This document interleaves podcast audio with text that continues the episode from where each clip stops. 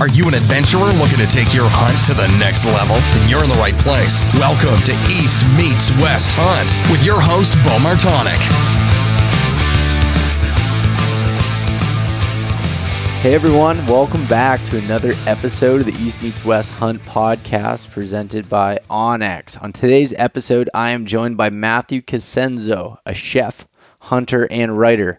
We discuss everything wild game meat, from the meat care in the field to aging meat, processing your own meat, what parts of the animal are used for, and Matthew's favorite dishes to cook.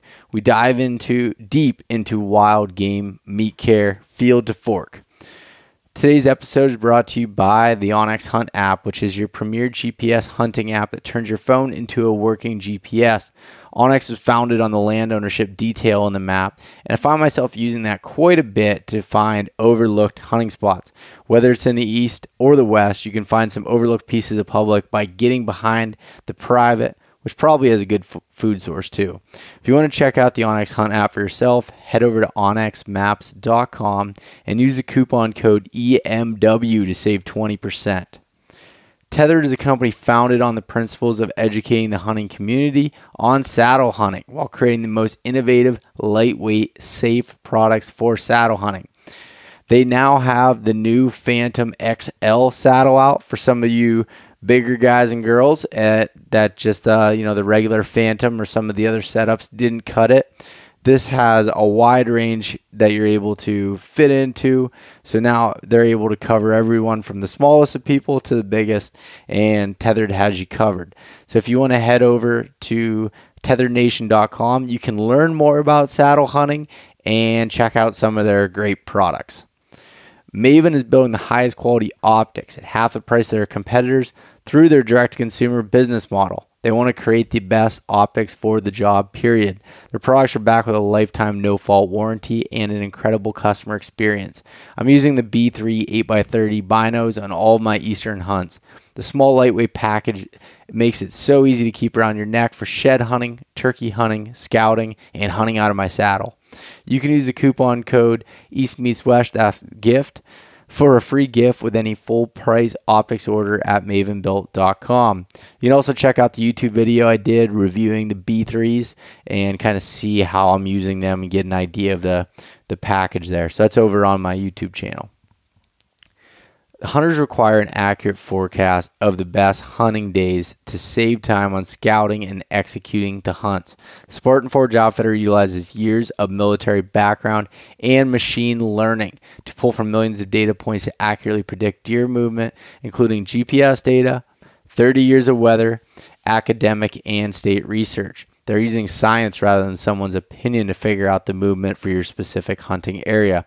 You can use the code East Meets West to save 25% off of the outfitter at SpartanForge.ai. And I've been announcing about Spartan Forge here for a while about this app that's coming out. And it is still true that there's going to be a price increase once this app comes out. So if you get in now, you're locked in. Uh, there's been a, a few issues as they've been developing the app, and they just want to make sure that it's perfect before it launches. So some extra testing has been required to to get some of the little bugs worked out. And Bill had put out a message on it, um, put it out on social media. Um, Bill is the founder of Spartan Forge, and I can promise you, he does not settle for anything less than perfect. So there's a reason why it's taking a little bit, but I promise you that it will be worth it. So check that out. SpartanForge.ai. Use the coupon code EastMeetsWest to save 25%. And uh, this week and for the next probably month, I will not have any Mountain Buck Monday posts or stories. Uh, take a little break as we're going into be heading out on my Western hunts here and just kind of getting prepped. And we'll be resuming that once uh, probably late September. So be bringing that back in and doing it. I wasn't going to be able to keep up the with the posts while I'm out of service for a couple weeks. So I'm just gonna, you know, put a little bit of a pause on the the Mountain Buck Monday stories. So I hope that uh, that you enjoy this podcast with Matthew. And by the way, I did release uh, some new hats over um, I got some new hats. I, I, don't have the the name for them yet, but they'll be up on the, the website by the time this goes out. But a new Richardson hat, so Richardson 112 style. It's the Loden green front with a camo mesh trucker on the back with the Compass logo on the front. Might be my favorite hat to date. I had debuted it a couple weeks ago at the the the Bucks and Bows event, and it went it sold really well, but I still got some some in stock here and uh, going to be ready to ship.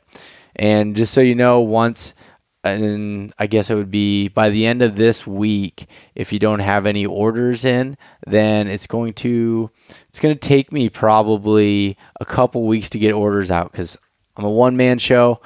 I send all the orders out myself, and I'll be hunting in Colorado, so I won't have a way of shipping them. So please be patient during that couple week window.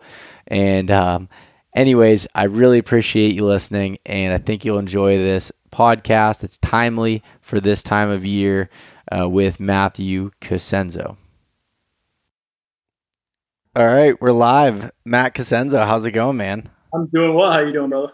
Good, good. It was uh it's good to finally get to talk to you a little bit. We've messaged back and forth the last few years on Instagram, but uh it's good to talk to you. Yeah, I'm glad we got to do this and uh go through a little bit of talk about cooking, a little bit hunting, and uh, you weren't too far from where I lived. I was back in Jersey, and you were in PA, so yeah, I knew neck of the woods. And you just you you're living the dream, and you just moved out west.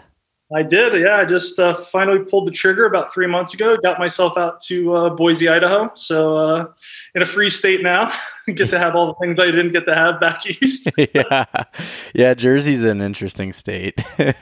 it's a great state, but we have and we have some incredible hunting. Uh, huge black bears and really good bucks. Um, but comes down to it, you got to find the property to hunt.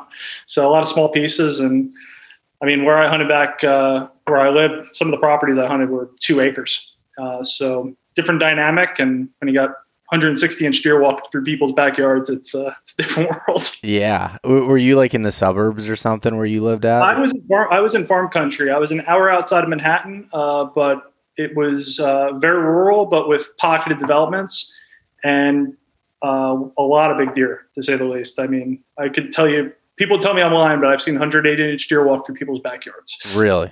Yeah. It's last year I shot a, my my biggest buck last year I shot his back tines were 14 inches and I saw a buck that his inside spread was 24 inches. I have pictures to prove it.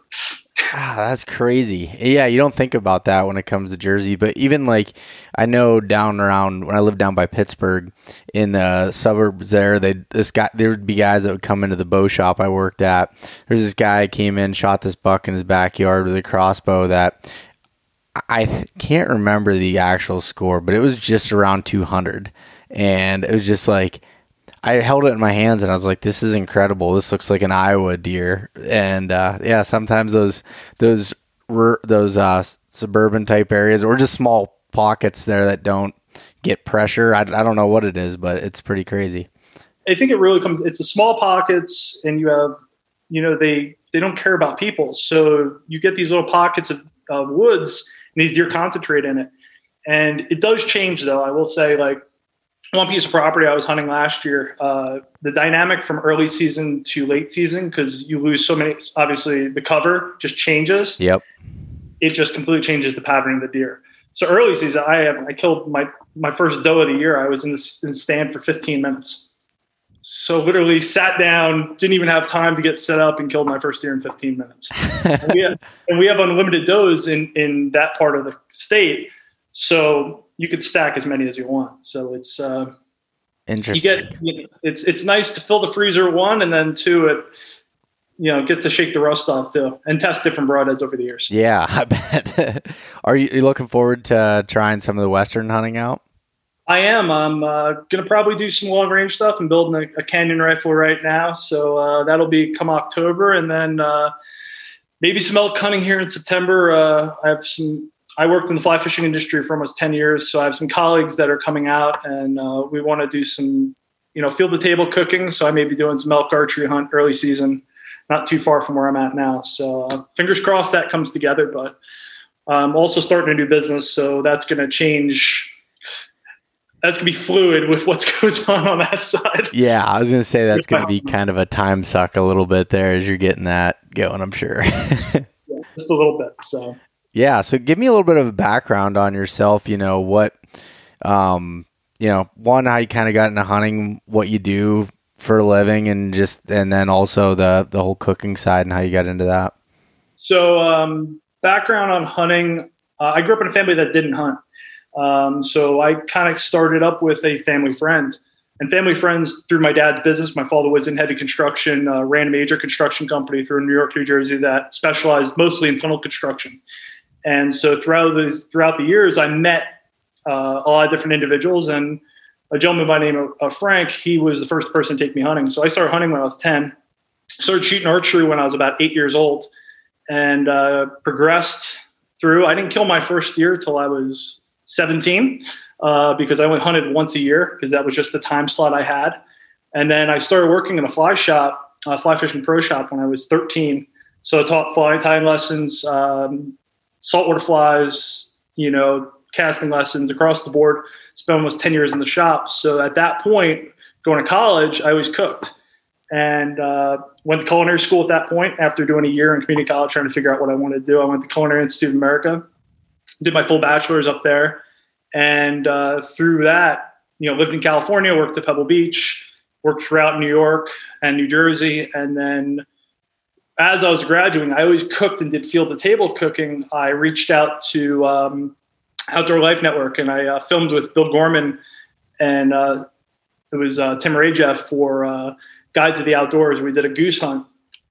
So that's what got me into really the the writing aspect after after culinary school was that video project. We went down, shot snow geese. Well, we attempted to shoot snow geese in Delaware, and uh, turned out, you know, the, the hunt didn't go well. It was super warm, and you planned for a recipe. I, I wanted to pluck these birds, roll them, tie them, do this whole thing where I, I uh, butterfly them out.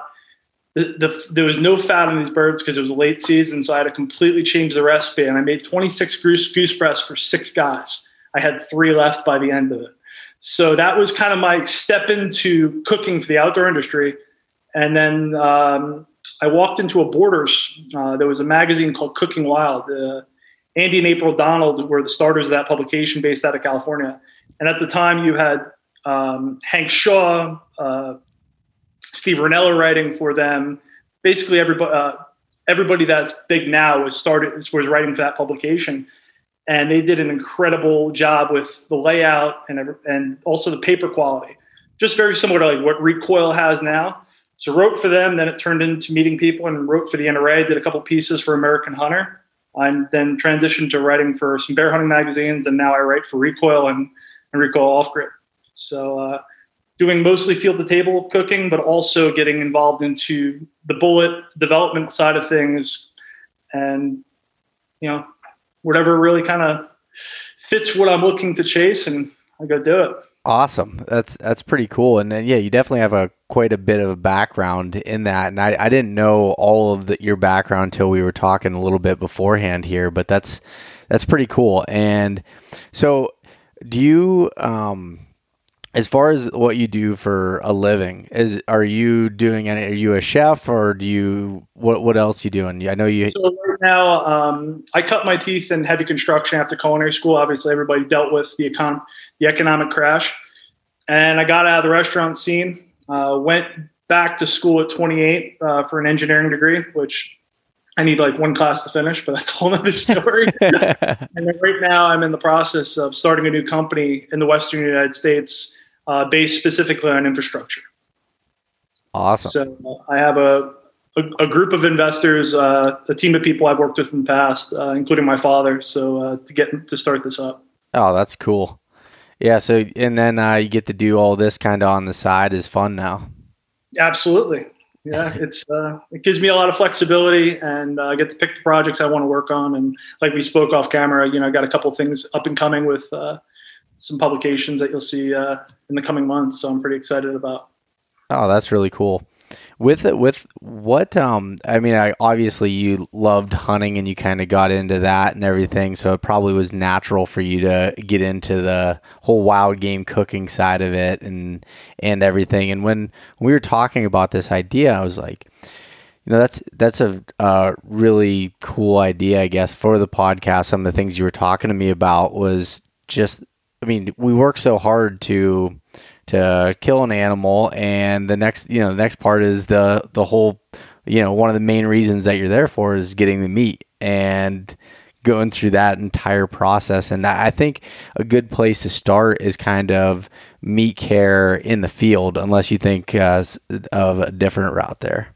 Well i gotta i gotta tell you how i got into doing the cooking the wild game cooking because um, i think it, it, it, stems into this yeah and i was um, my godfather was somebody who we used to go up. He was the type of guy who shoot his rifle once a year, go up to the deer camp up in New York, and they'd kill the you know kill a deer, and that was it. Like they go through the butchering process. And I remember the one gentleman was cooking uh, the tenderloins, and being somebody who went to culinary school, you, you have to step back and watch and dry shake onions and dry sh- and all it, and watching them basically just destroy this prime piece of meat, for lack of a better term.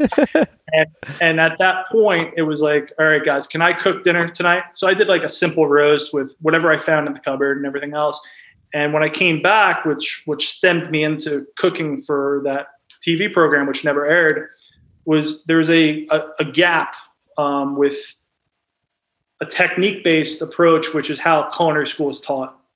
It's not about a recipe it's about approaching it with, you know, the specific technique if it's saute, braise, grill, uh, you know, br- you know, whatever it is. If it's sous vide, um, that's how it should be approached with anything. So when we get back into meat care, to me, every situation is going to be different. So my situation back where I grew up, I had the deer on the ground in the back of the truck and hung up in 15 minutes.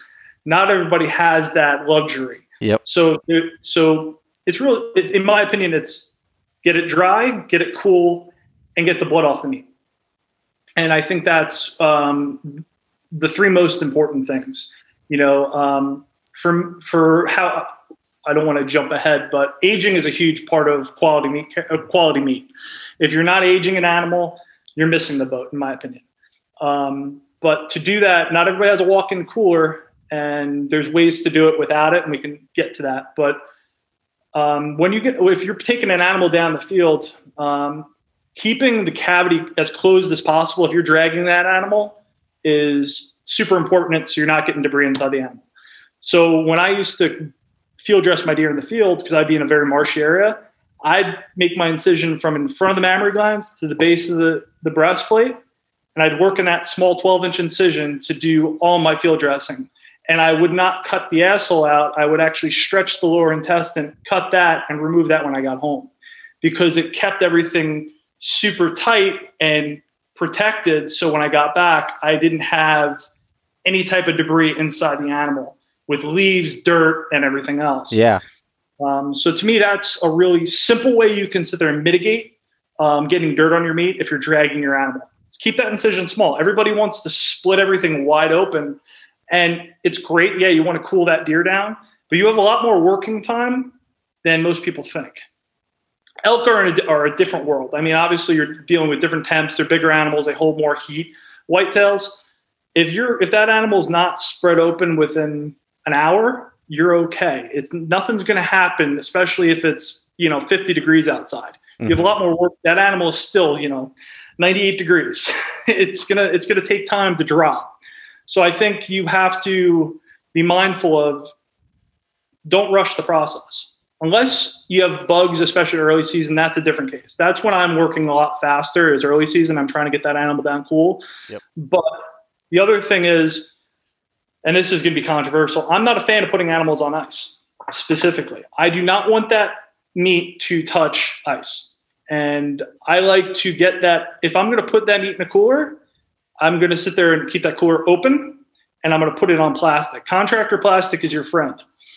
Uh, and I think if you put contractor plastic down, then your then your uh, and your meat on top of that, it's creating a barrier between your meat and the ice. So you're cooling the meat, but not soaking that meat and waterlogging that meat because that's in, in turn creating a much poorer product.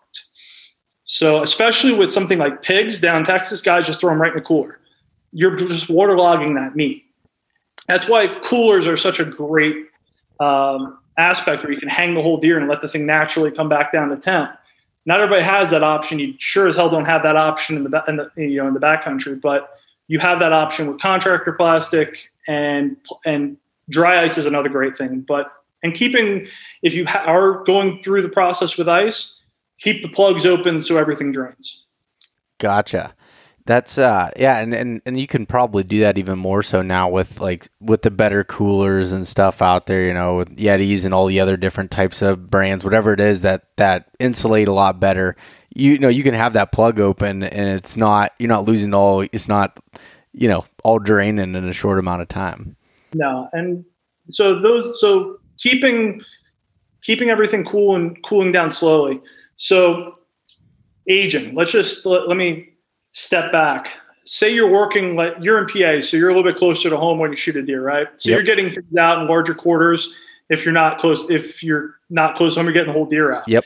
So um, early season, our hunts back back east started in September.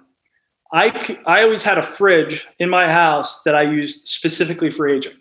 And everybody's gonna be like, a fridge? You put a whole deer in a fridge? Yes. So what you do is sheet pans, parchment paper, and you take your front quarters off, you split your rear quarters, and you take your if you have a big enough deer, you take the neck off and you leave the whole carcass. And what I'll do is I'll and this is in a in a you know half freezer, half fridge.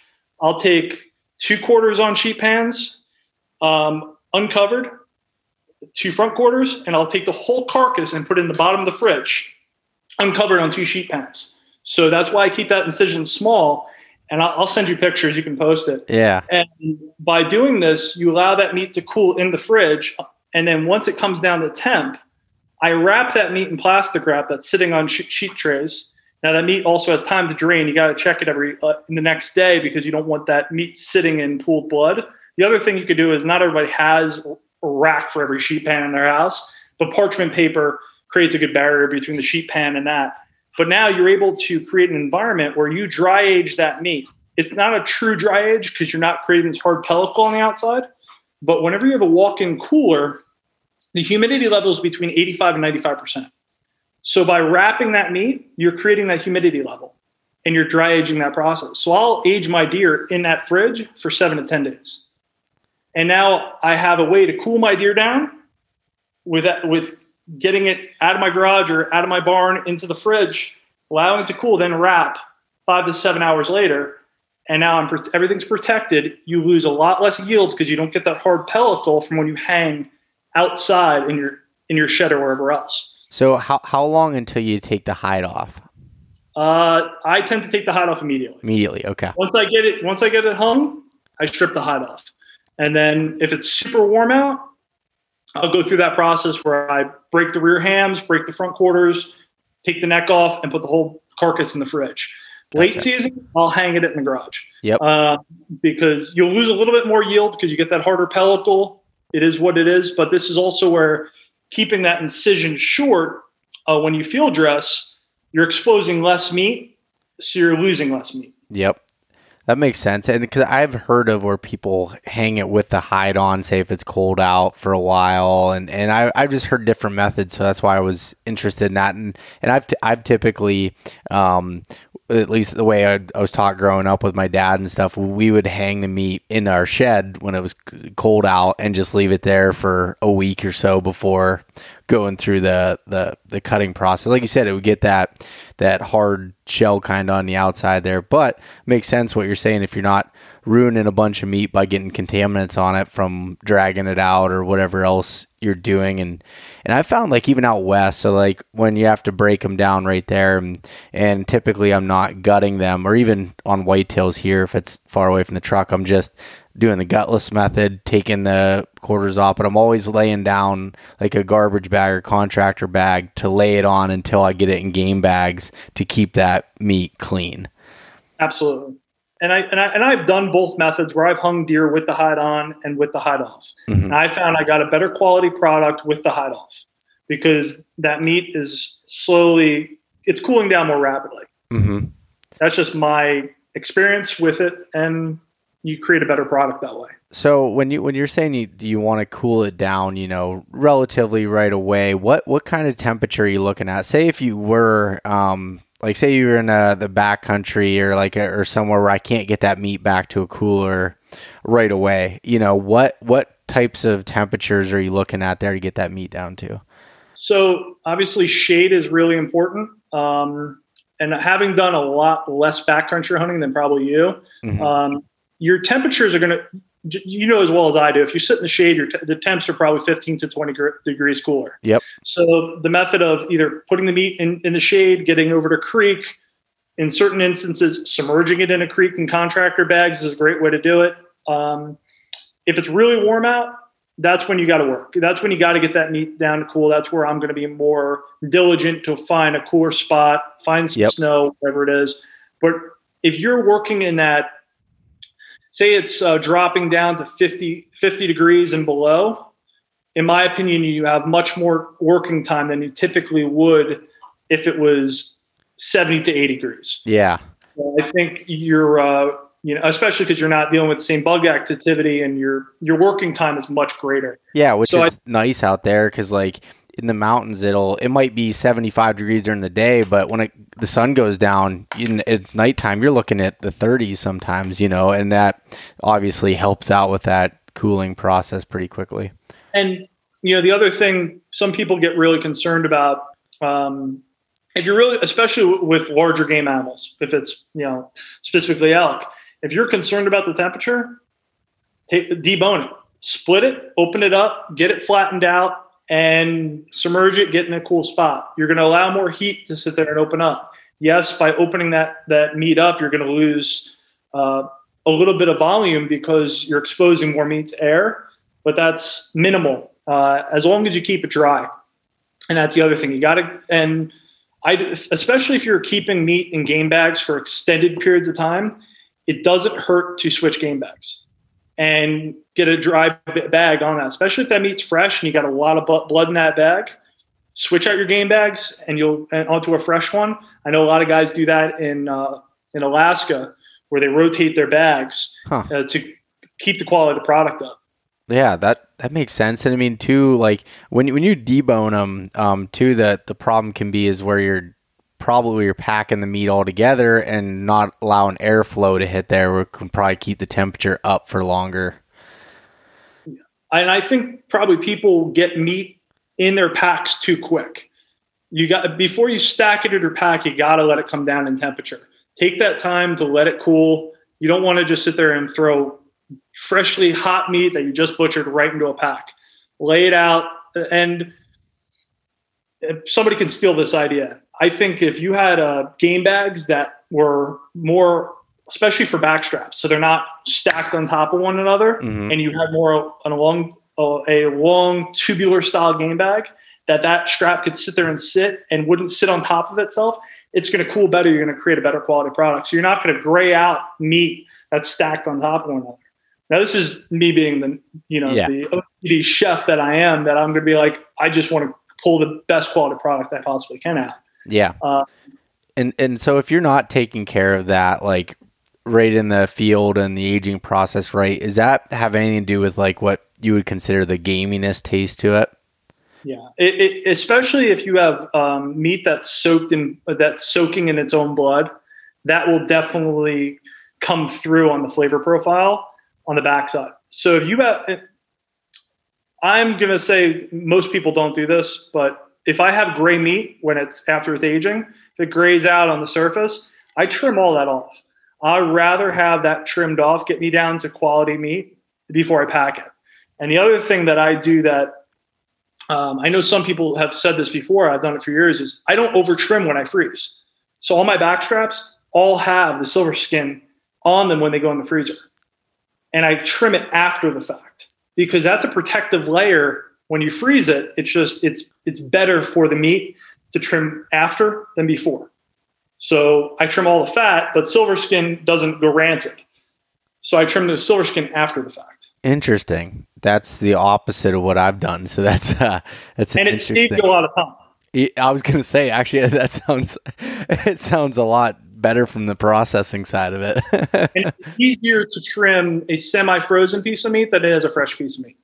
So the colder the piece of meat, the easier is to trim. Yeah, because they uh, what I would always do with the back straps is I'd put it in the freezer for a short amount of time just to get it firm enough to be able to cut that. But if you're putting it in there wrapped up like that and taking it out, yeah, that's yeah, a lot cut simpler. It into, I always cut my back straps into about four inch sections, uh, and I freeze them into a pack or one a pack depending on what you do.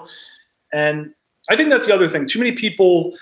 Uh, they they cut everything down. They want everything wants into like perfect portions. Well, with that, that's great, but the aspect where you lose is you lose the ability to say, well, I want to do a whole roast out of you know my you know the top round, or I don't want just steaks. So by leaving the meat in whole portions, it allows a lot more flexibility to what you can cook. And what I also do personally is I freeze my shoulders whole. I because they're great to braise down for tacos and everything else. You braise the whole shoulder like a 325 degree oven with everything. It'll pull apart like just like pulled pork.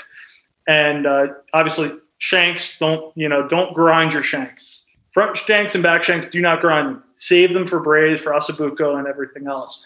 So for me, like that's how I butcher my deer. I've always left large muscle groups because it allows me to work uh, with gives me more, more options down the line for, throughout the year. And when you shoot, like last year, I think I shot seven deer. Um, that gives you a lot more versatility down the line if I want to make sausage or whatever. Yep. Yeah. Instead of cutting it all up right away and then being like, oh shit, I wish I could have done a you know a neck roast or I could have done like something else along those lines. And time consuming wise, if you're butchering a lot, it saves on your yeah, hands. if you're shooting seven deer a year, yeah, you're definitely looking for some time saving methods. so, but the one thing you mentioned about um, uh, temperature and throughout the day, like fluctuations. Yep. So back east, like early season for us, we'll get days in November where it's 80 degrees out, right? We'll hit, have those really, really warm days. So, um, you asked me about a, a vari- like a variable. If I'm having like I like my buck I shot this year in November. I had um, I had him hanging for two and a half days before I had to get him broken down and get him into the fridge because we had temperatures that were getting up towards the low 50s. And at that point, it was too warm. And then that during the day, I threw a contractor bag with a with a uh, 25 pound bag of ice in his in, in his cavity to cool him down to hold him over into the evening to break him down. So you have to, mo- especially with us back east, with the monitoring of hanging deer, you have to be able to be flexible and say, I, I can't let them hang fully. I got to get them in a fridge or in another aspect to, to cool and age. Yep. So, uh, and is there any difference, like, um, so if you say you had like a, a fridge that was dedicated to putting meat in, that if you had the shelves all removed, hanging it like with meat hooks versus laying them on a tray, would that help with like the blood control and everything?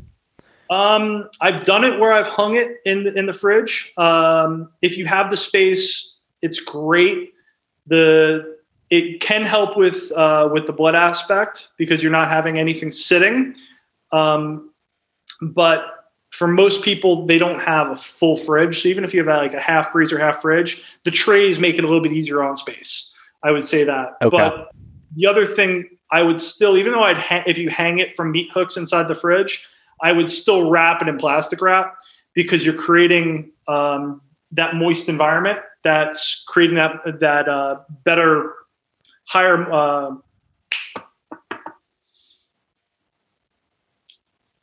losing the term humidity level in the fridge for that meat to properly age, and you don't get that that hard pellicle. Gotcha. Because that hard pellicle just adds to this next process of I got to trim this off. I'm losing this, and then you know it, it just it's another step. So to go back to something else that when we were talking about, like you get that gaminess uh, flavor to it, does that or like the, with the different types of flavor, I guess, with the meat. Would that have anything to do with the age of the deer, or is that kind of a myth? every deal, deer is an individual. So uh, I do believe that aging a deer um, obviously helps to mitigate that flavor profile that people quote unquote call gaminess. Yep. Um, but also your how far you take it temperature wise will change internal temperature when you're cooking will change how that deer tastes. So um, so I gave two uh, two loin two loin racks to my uh, my my buddy who's a chef back east from that big buck I shot. To give you an idea, that buck was 275 pounds on the hoof. Um, and the, the loins on that deer were over four inches. So when I cut him and I, and I, I did like tomahawk chops out of him and uh, he cooked his medium rare and for his, for his, uh, his wife, he cooked them more towards well. And the flavor profile just totally changed and it got super intense, super pungent. And he wasn't like super, super stinky when I shot him, but you knew he was a rutty, rutty buck. Yeah. I mean, his neck was 10 pounds boned out. So he was just, he's a big boy. So I think it really comes down to you got to keep it in that temperature zone of cooking it to medium rare, especially when you have these older deer. And that and that aging process, like that deer I took to 12 to 13 days aging wise, it's only going to help. It doesn't hurt. And especially if you're not losing volume with you know hard pellicle and you got to trim it all out, I say go with it. I mean, um, I think that applies to all deer species, if it's elk, moose, um, you know, even cows. I mean, you know, I, I, don't know if you've ever dove into people who've been aging, who have aged uh, beef for like almost half a year just to see what it comes out to. Um, and the funky thing you get with other flavor profiles is the fat. So the fat is your is is your is something you have to be mindful of because that will go rancid. Mm-hmm. But same thing in a in a freezer uh, fat will go rancid in a freezer. So there's another reason why when I grind my venison, I don't add fat. So I keep everything straight because it gives you more options down the line, but mm-hmm. it also can't turn in a freezer, especially pork fat or beef fat. What about so, the thickness, like of your steaks? Say, like um, when you're cutting them up, does that have anything to do, to do with it, or no? I don't think that. I think it's really about internal temperature, and it's about yeah. how you cook. It comes down to so I'm going to get in trouble for saying this, but um, there is a push for everybody on to push pellet grills right now, and everybody wants the easy button of stick a probe thermometer in it, and you know, and get to an internal temperature and then reverse sear. So that's great, but you don't have a. There's no technique based with that, so you don't learn anything. So if you, for me personally, I like to keep my steaks thick because it gives you more of a cushion so if I cut my back straps, they're typically in four inch sections. That's how I typically cut all my back straps. And depending on the size of the deer, obviously that's going to vary. Um, but that gives me an opportunity to not overcook the outside and the inside. Because everybody wants to, when especially in a dry cooking method, let's just take like saute, like you're going to throw it in a cast iron on, on a stove, sear on all sides, finish it in the oven. Everybody wants to turn the stove all the way up but the problem with that is with venison, because there's no fat internal, you'll see people where it'll gray out all the way out and then they'll have a pink inside. And what that is, is people are cooking it all too fast on one side and on the other side. So they're not allowing that meat to come up to temperature. So the other thing you have to do, especially with steaks, is you have to let them come to room temperature. If you're not letting your meat come to room temperature, that also just accelerates the process because now you're cooking this piece of meat into a ripping hot pan and that meat's trying to come up to the temperature of the pan, but can't as quickly as because it's ice cold.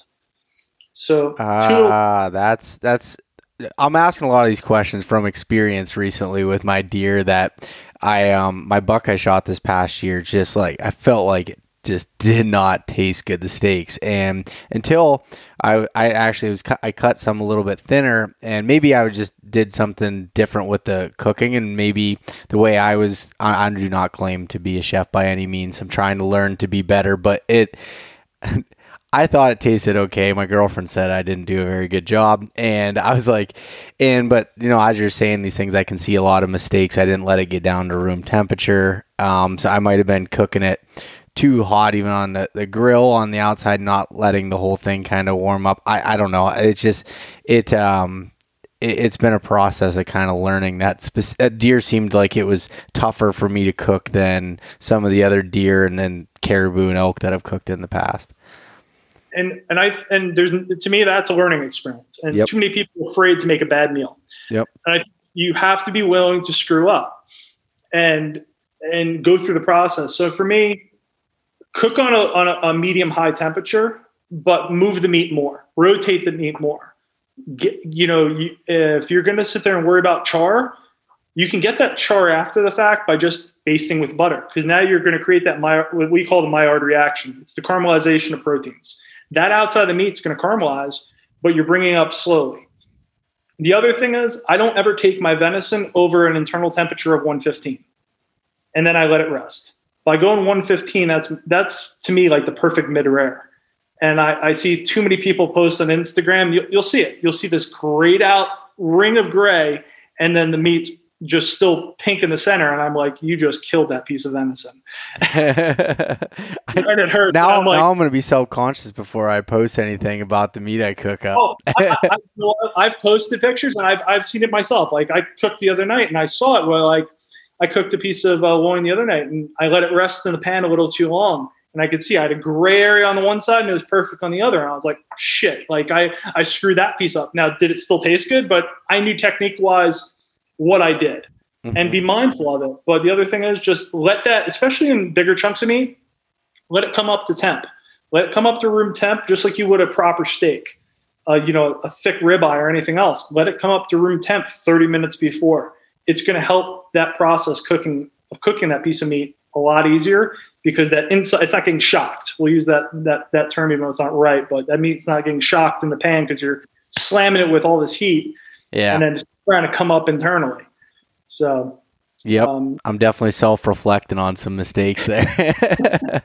no. And, and, and, that's okay. I mean, you have to I, I, listen, anybody says they've never made a bad meal is full of shit. Yeah. And I think that's part of it. And I think that's that's the growth aspect. That's how I got to the point with with like my aging process of how it worked for me. Um, and I'll never. Uh, this is a great story.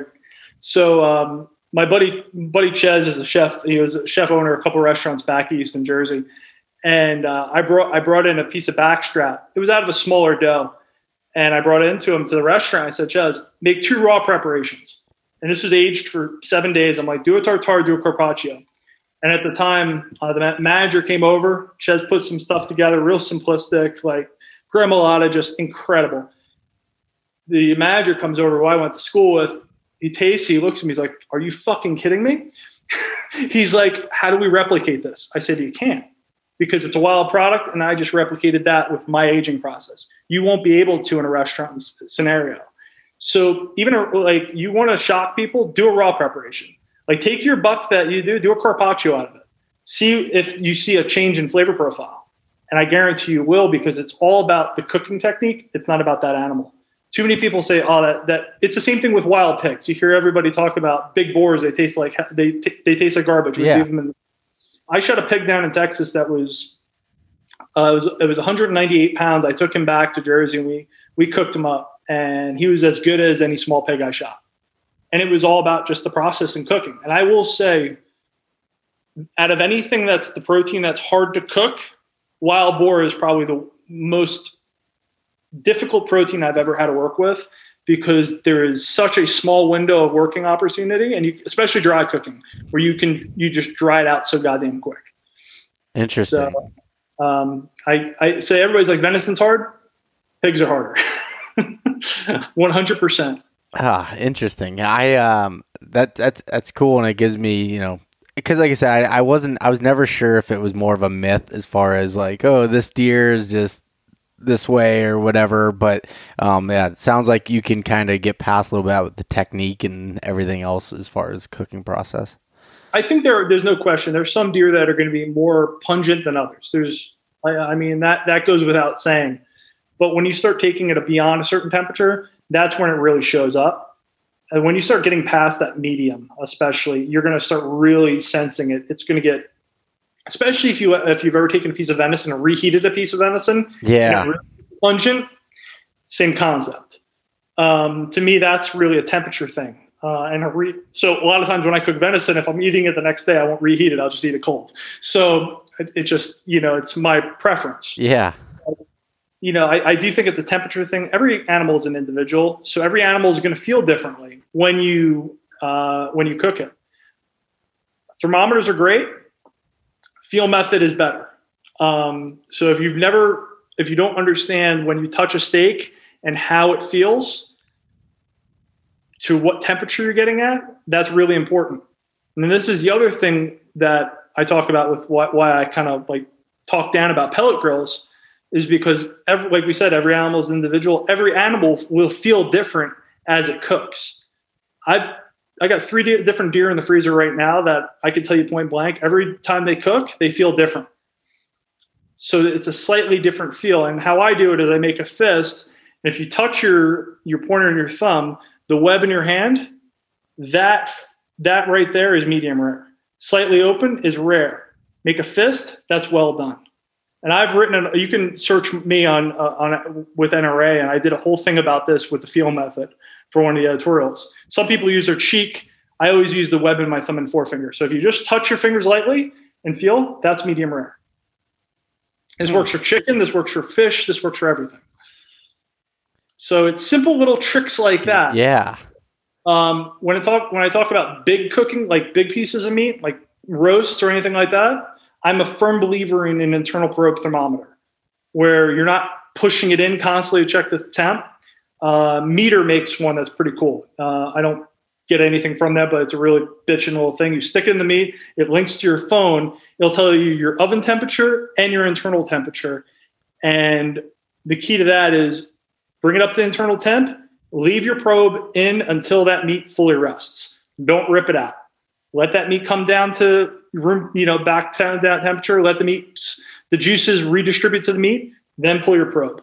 But any type of internal probe or that MEATER uh, that links to your phone is an awesome little thing for bigger, thicker cuts. Yeah. Like roast in the oven or on the grill or anything like that. So, what's your resting method look like? Uh, uncovered and r- out on a cutting board. Uncovered. Out of 10 on a cutting board. Um, I don't really believe in the whole. I think if you tent a piece of meat, you're steaming it, and you're losing that hard uh, what you worked for, which is that crust.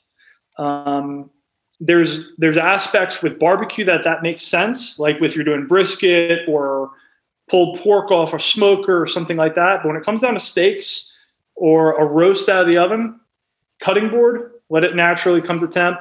If it's a really big piece of meat and you want to gently tent it because you're waiting for you don't want it to cool down too quick, that's a different story. But smaller pieces of meat, cutting board, 10, 10 minutes maybe, depending on the thickness. Ah, that's that's another interesting thing that that I'm learning here. I always covered it, and that's just what I thought you were supposed to do when you were resting it. I I um I'm gonna try that. I prefer to leave it uncovered because I feel if you cover it, you're steaming it, Mhm. and now you're incre- you're that that piece of meat's going to increase in temperature anywhere between 12 and 15 degrees. So to me, that's where like you have that. That's why I say always pull it at 115. You pull it at 115, you're going to get a perfect medium rare, and I prefer things that are more rare than than mid rare. Um, it gives you a little bit better internal texture and everything else. But the minute you cover it, you're holding all that heat in. That meat's just continue to cook, and you're probably going to jack that up over over 20 degrees.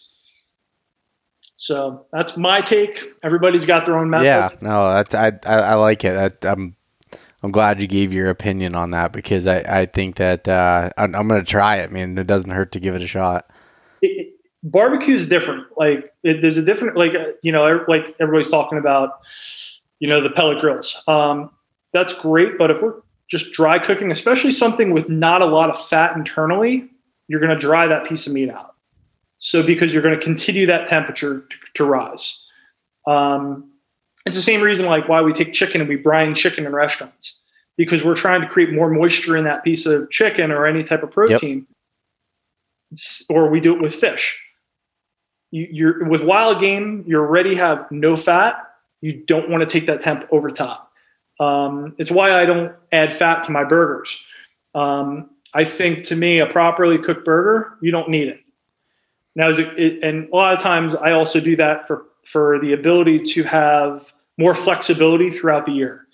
And um, little trick, and it's been seen before when you if you vacuum pack your uh, your your burger, Yep. flat, make them in flat packages. And if they they stack in the freezer, one and two, when if you want to defrost them, stick them in a cold bowl a bowl of water. They'll defrost in about twenty minutes. So it's so it's a really quick like if you need a meal, Yeah. I gotta I want just something quick. That's the other another thing. But for me, throughout the year, say you want to make sausage or you want to make anything out of that, I can add fat. You can never take it out.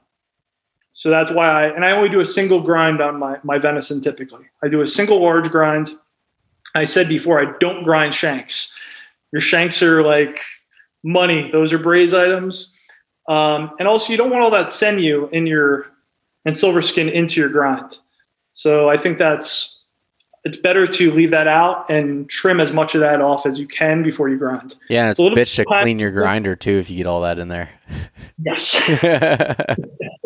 yeah, plastic wrap doesn't push that through. gotcha. Um, and by the way, I just bought a pellet grill, so Listen, I think pellet grills are a great tool. yeah, I really do. I think they're an incredible tool. Um, but I, I, it's like what we talked about before. Um, I want to create recipes for people, and and I don't post a lot of recipes on my Instagram. Hell, I barely post on my Instagram as that much because I've been so freaking busy the last couple months. But for me personally, I want to be able to. Anybody can approach this and create it with whatever they have in the house.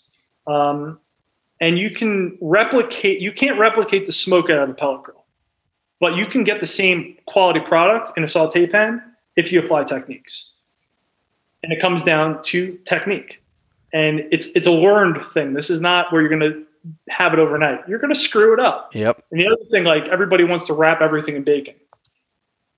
I've said it before. I'll say it again: bacon in moderation, because that's all you'll ever taste. I think it's great. It works in certain things, but especially in venison, everyone's, oh, I just want to wrap it in bacon. Well, then just eat straight freaking bacon because that's all you're getting out of it. So I would rather cook with olive oil based with herbs and butter for a loin and then do a pan sauce out of it. And you're going to create a better quality product. You're going to truly taste what that meat is because that's why we work our asses off yeah, hunt is to get that quality protein and to taste what we really hunted or hunted for. Because you can't replicate that buying in a store. You can buy farm raised venison. It's not the same. I can tell you too many years working and cooking. I've cooked plenty of farm raised venison. It's not the same. It doesn't react the same. It doesn't have the same flavor profile. It doesn't have the same texture either. So it's great as a substitute, but you'll never uh, you'll never replicate it. M- I don't- maybe this is a loaded question, but what what would be your top three like venison? I don't know techniques or meals or how what you would cook. Like, what are some of your favorite th- favorite Let- things to cook? Let, let's take it a step further. Uh, Yeah. Tell me, tell, tell me the scenario you want to create a recipe for. You mean as far as what cut of meat? No, well, tell me what cut of meat, and then tell me the application. Are you cooking for a group, or are you cooking for like your girlfriend? Okay, let's let's do let's do one of um just for like for my girlfriend, and then we'll do one for a group.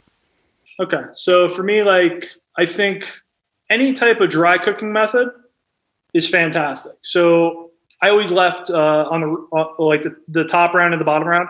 Not your ball roast. Your ball roast is probably my least favorite cut off of off a rear uh, rear ham, but a, a, like a top round is one of my favorites, especially on the grill. And that marinated uh, like in a chimichurri on the grill is is epic. Sliced up, that's great. You could do that super simple. Great summertime recipe, uh, especially with like fresh grilled gr- grilled vegetables or um, any type of potato dish. To me, that really funnels that way because it's quick. You can do that in 15 to 20 minutes. It's super fast, it's efficient. You have great flavors, but you're not overpowering the meat because you are still maintaining that integrity where I'm not dousing it in the heavy sauce.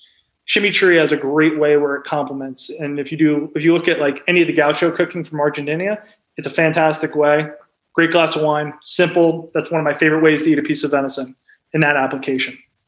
Okay. Um, in a group method, I think either if you kept your whole your shoulders whole or shanks, and in a braised method because it's basically set it and forget it.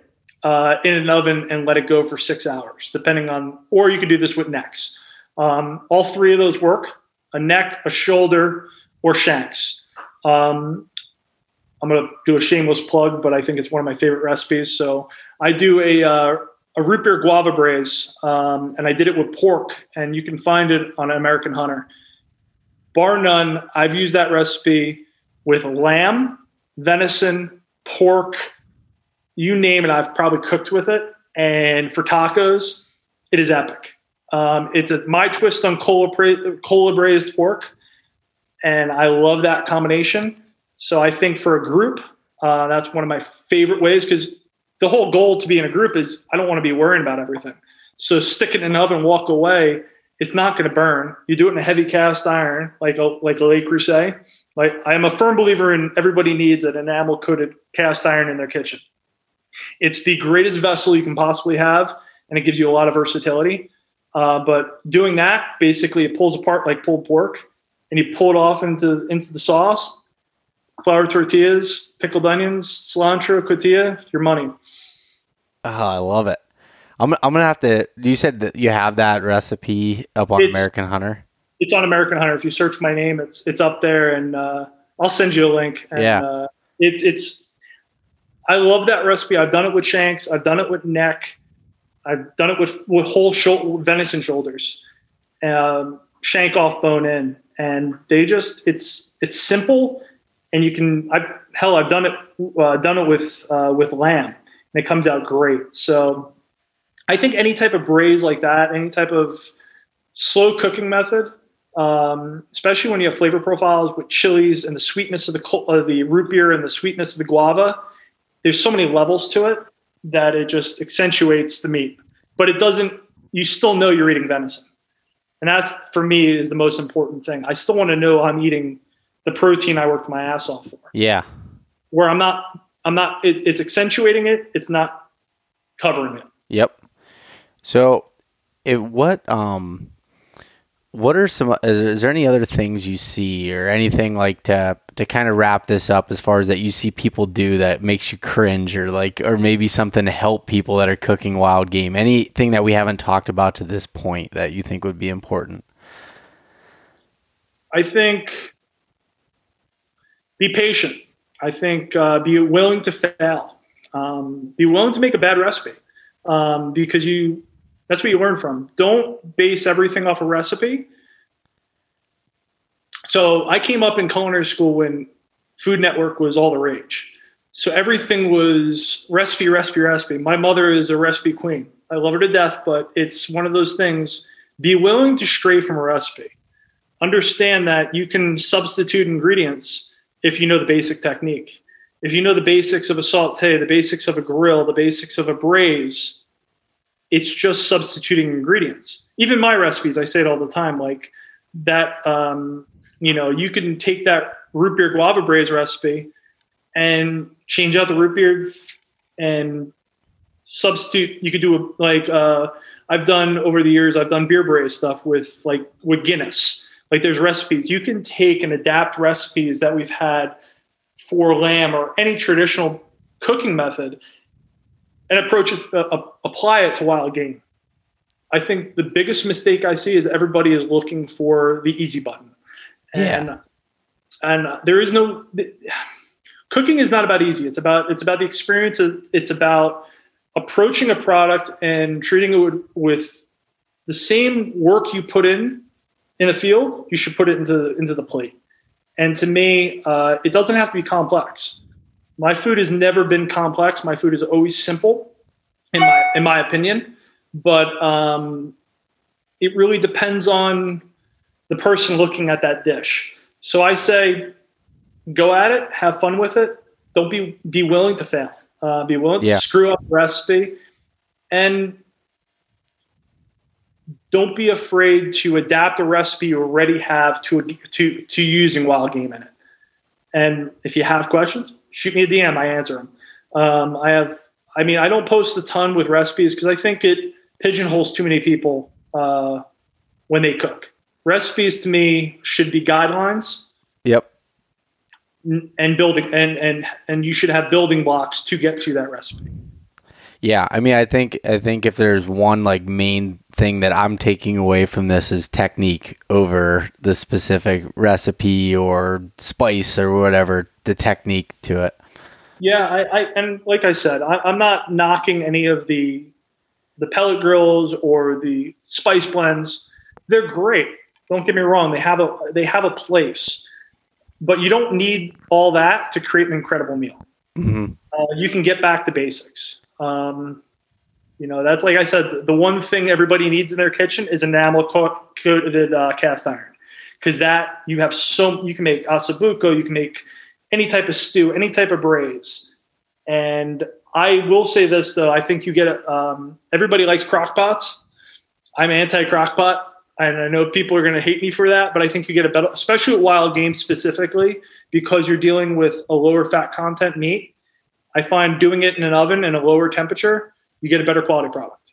Interesting. That's that's my take on it. Yeah. Um, my experience. Uh, maybe I'm just biased.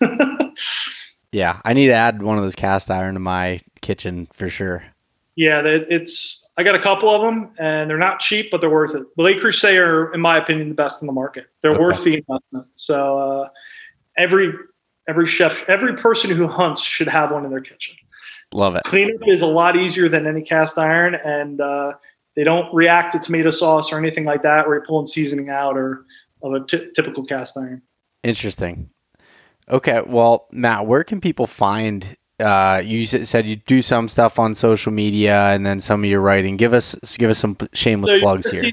stuff uh, coming out in Recoil in the next couple months. I'm going to be I do some bullet stuff with Recoil, and uh, also probably the best uh, outdoor magazine when it comes out of cooking is Recoil Carnivore. I'm going to give Ian Harrison a shameless plug because he killed it on that magazine. Uh, you could find me at Matthew Cosenzo on Instagram. Uh, I do have the same page on Facebook, but most of my stuff I'm going to post on Instagram. Uh, so follow me on there. Um, shoot me a DM. Have any questions? Now that I'm out in a free state, I will be posting more. I promise. I'll be cooking a little bit more. Um, see some uh, some open fire cooking here shortly, so I'm going to be messing around with that uh, in the next uh, couple months. So some different products, and uh, yeah, that's where I'm at. And you'll see some new archery stuff been playing with, and I know you've been shooting the same bows I yeah. am, so yep. all same stuff. So Yeah, I'm sure you and I will be bouncing ideas or things back and forth. We're we're shooting very similar setup, same bows, you know, same broadheads and stuff. A little bit different components, but yeah, we're shooting a lot of the same stuff. So Yep. Yeah. No, it's going to be uh, it's going to be a fun year. I'm I'm excited. Uh, new company, uh, new products, new location. Happy to be in Idaho, and uh, I you also see a lot of fishing stuff for me, so you'll probably see some of that post as well. So awesome. Yep. Well, cool. I really enjoyed this conversation, Matt. I I uh, appreciate you reaching out to me here with this idea because I think it. Uh, I think a lot of people will benefit from. it. I know I have personally, selfishly, so I'm sure others will too. and I um I don't like, like I said I don't post a ton on social media with it. I think it's really there's certain especially with something like this that's so technical where it's hard to get it through in a, in a post Yeah. uh, or story. It's too much. Even just in this short podcast, I could talk for three hours about different techniques and everything else and how I'd approach breaking down every aspect of an animal or what books to go have on your on your shelf. So there's so much to sit there and discuss. And I mean, you spend three and a half years in culinary school, you go through, and how we're taught is it starts from the basics. Yep. It starts from how you cut a piece of vegetable to how you butcher meat to your your mother sauces. And anybody who wants to look up a um, a Escoffier is like godfather of you know modern French cooking and the brigade system. And if you've seen Ratatouille, the movie, Yep. that movie was based off of his techniques and Thomas Keller. So highly recommend go do a deep dive. Um, and if you have any questions, I'm here. So shoot me a message and we'll have to do this again. We can definitely go a lot more technical Yeah. than I did. So Yeah, I I uh, I apologize that probably some of my questions and my um my thought processes are pretty um low level when it comes to this stuff. So it's uh I, I I'm sure that you know as I dive into it some more, I can get some better questions for you. no, the questions, are, the questions are on point. I think we hit everything that we needed to hit on this. yeah, uh, especially with the aging process. And I will shoot you those pictures so you can post them. Yeah, definitely. That's something that is I've never seen anybody else do. Uh, and I've kind of kept it in like a little, you know, back room. That's my little technique, but it works really well. Yeah. So, um, especially for people don't have a walk-in core. We all wish we had a walk-in core. That'd make life easy for everybody. Yeah. So, but yeah, no, I'm uh, I'm stoked we got to do this, and sooner or later you have to come out here. We'll have to do some shooting and some hunting together. Heck yeah. I'd uh, I'm like I said, I'm jealous and love to. So, thanks again, Matt. My pleasure, man. Have a good night. Thanks so much for listening to this episode of East Meets West Hunt with your host, Beau Martonik. For more great content and to stay up to date, visit eastmeetswesthunt.com, Facebook at East Meets West Outdoors, and Instagram at East Meets West Hunt. If you enjoyed today's episode, please review and subscribe, and we'll catch you next time.